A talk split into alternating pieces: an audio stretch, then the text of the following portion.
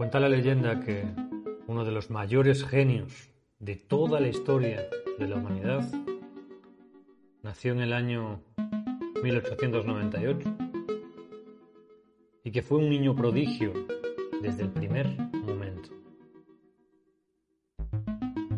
William James Sidis era un niño que tenía una extraordinaria capacidad intelectual, entre otras cosas porque su padre, que se llamaba Boris Sidis, era un experto psicólogo y aplicó todos los conocimientos de psicología que tenía a su alcance para potenciar la capacidad intelectual de su hijo. A los 18 meses de edad, el pequeño William podía leer el New York Times y a los 8 años de edad conocía ya 8 idiomas. Además de su lengua materna, dominaba el latín, el griego, el francés, el alemán, el ruso, el turco, el armenio y el hebreo. E incluso a los 7 años inventó su propio idioma, el Bendergut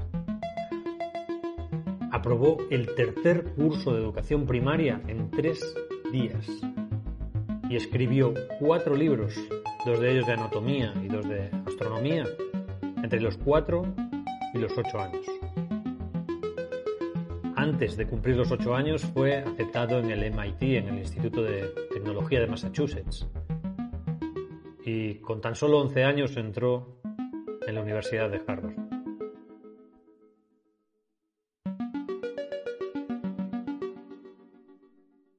Finalmente a los 16 años se graduó en medicina y antes de su muerte, hacia los 46 años, en el año 1944, se dice que era capaz de hablar cerca de 40 idiomas a la perfección.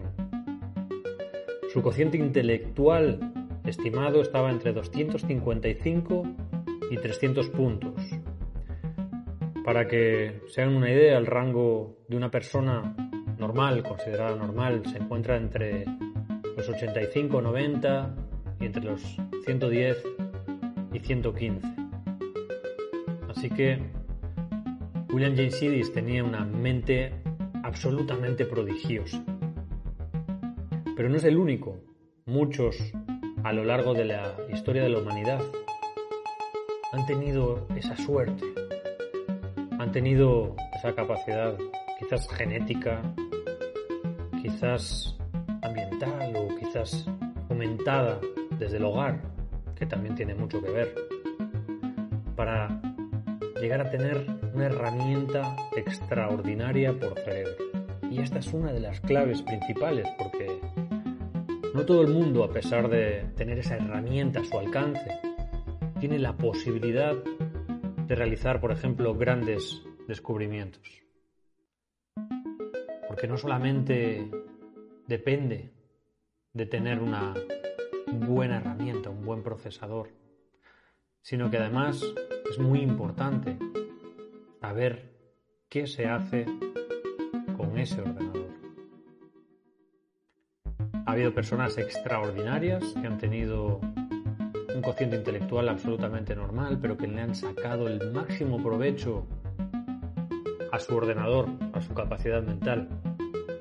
Y muchas otras, en el lado contrario, han tenido un cerebro prodigioso que no han sabido aprovechar con todas sus capacidades. De hecho, algunos de los mayores genios de la historia de la humanidad no tenían tampoco un cerebro o un cociente intelectual tan extraordinario como uno pensaría. Quizás uno está pensando en valores similares a los de William James de 300, 250, pero por ejemplo Albert Einstein o Stephen Hawking rodaban los 160 puntos de cociente intelectual. De hecho, Stephen Hawking incluso casi abandona sus estudios, pero al final persistió en su obsesión por los agujeros negros y el análisis del cosmos, y siempre superando una difícil esclerosis lateral amiotrófica. En el caso de Albert Einstein es el científico por antonomasia, quizás el más conocido de la historia. Y lo más destacado es que quizás sus descubrimientos hayan sido los más importantes de la historia de la humanidad, o así se considera casi por unanimidad hoy en día, puesto que la teoría de la relatividad ha influido a tantos y tantos niveles que es imposible no pensar en algo que no tenga algo que ver con la teoría de la relatividad. Y el reconocimiento vitalicio del que disfruta y siempre va a disfrutar Albert Einstein no tiene realmente tanto que ver con su capacidad intelectual, sino con una férrea voluntad por lograr descubrimientos únicos.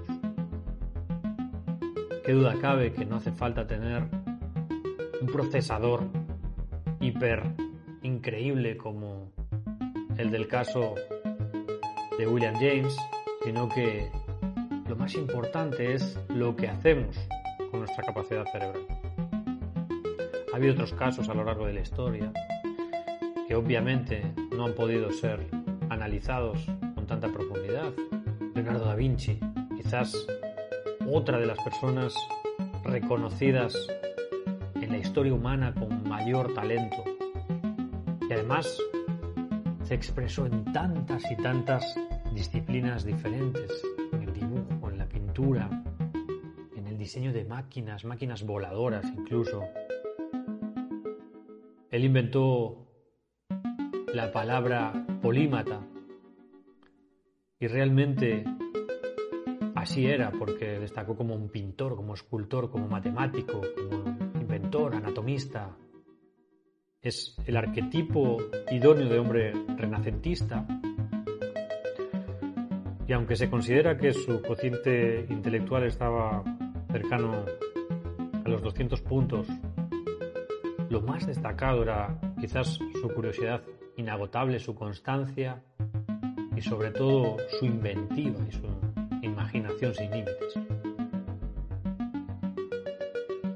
Ha habido otros destacados personajes a lo largo de la historia que han tenido también esa posibilidad de lograr hazañas extraordinarias, pero quizás en otros campos no tan trascendentes a simple vista o aparentemente relevantes, como el caso de Gary Kasparov.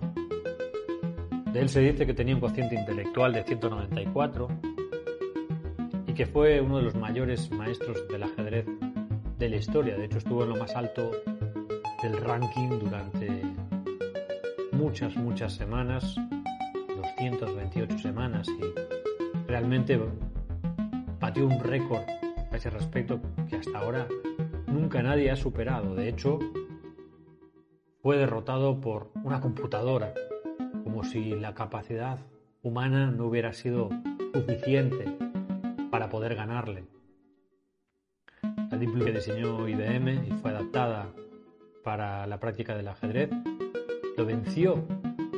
Y aunque él fuese un mal perdedor, es un hecho.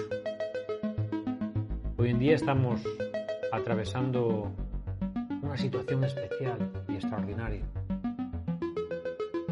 Estamos llegando al punto en el que las máquinas quizás, de un momento a otro, porque así va a ser de un momento a otro, superar la capacidad humana en términos generales, porque determinadas tareas específicas ya lo han hecho con mucha solvencia están muy por encima ya de la capacidad del ser humano. Hoy estamos a punto de alcanzar ya la singularidad tecnológica. Es el advenimiento de la inteligencia artificial como esa, ese ente capaz de potenciarse y mejorarse a sí mismo, de autogestionar su propio diseño y su propia construcción para alcanzar un nivel de desempeño mejor cada vez. Es el famoso momento en el que en la película Terminator se describe la singularidad en la que Skynet toma el control y se revela y se convierte en imparable. Porque entra en, un ciclo indefinido de crecimiento en el que su inteligencia explota. Y quizás no esté tan alejado de la realidad a pesar de que es una ficción y una simple historia articulada en una película, pero lo cierto es que es una amenaza real, porque el nivel de capacidad intelectual que desempeña el ser humano no está muy lejos ya del que es capaz de desplegar una máquina. Se dice que las inteligencias artificiales alcanzarán la singularidad hacia el año 2045, así lo predice el científico Raymond Kurzweil, pero incluso hay otras personas que dicen que ya está a punto de suceder y que a mediados de la década de los 2020 los ordenadores serán capaces ya de tener una inteligencia a nivel humano. Por otro lado, todavía no se ha producido el cruce entre esa capacidad esas inteligencias y los recursos y diseños tecnológicos extraordinarios que nos muestran, por ejemplo, algunas empresas como Boston Dynamics, punteras en el desarrollo de robots humanoides o con capacidades especiales. Es increíble ver cómo esos robots con forma humana atraviesan circuitos de obstáculos con una solvencia superior ya a la del ser humano. Y seguramente si no los diseñan con una capacidad superior de saltar más alto, de tener un mayor nivel de control o mucha más fuerza, es para no asustarnos en sus demostraciones, porque lo cierto es que es obvio que ya es posible. A fin de cuentas, hoy en día el nivel de desempeño de los científicos y el nivel de desarrollo tecnológico está muy por encima de todas las predicciones. Estamos otra vez en un nivel de aceleración tecnológica tan extraordinario que no podemos ni siquiera imaginar hasta dónde pueda llegar. Pero lo cierto es que hoy en día, para poder centrarnos y para poder ver de qué manera podemos mejorar al ser humano, todavía no son suficientes todos esos avances biotecnológicos. Todavía no está al alcance de nuestras manos la posibilidad de implantarnos unas piernas biónicas para correr más rápido, para saltar más alto. Y aunque es pura ciencia ficción y que quizás algún día se va a lograr, de momento no es posible. De la misma manera, tampoco podemos implantarnos unos ojos biónicos para poder ver otros rangos de frecuencia de la luz o poder ver rayos infrarrojos, por ejemplo.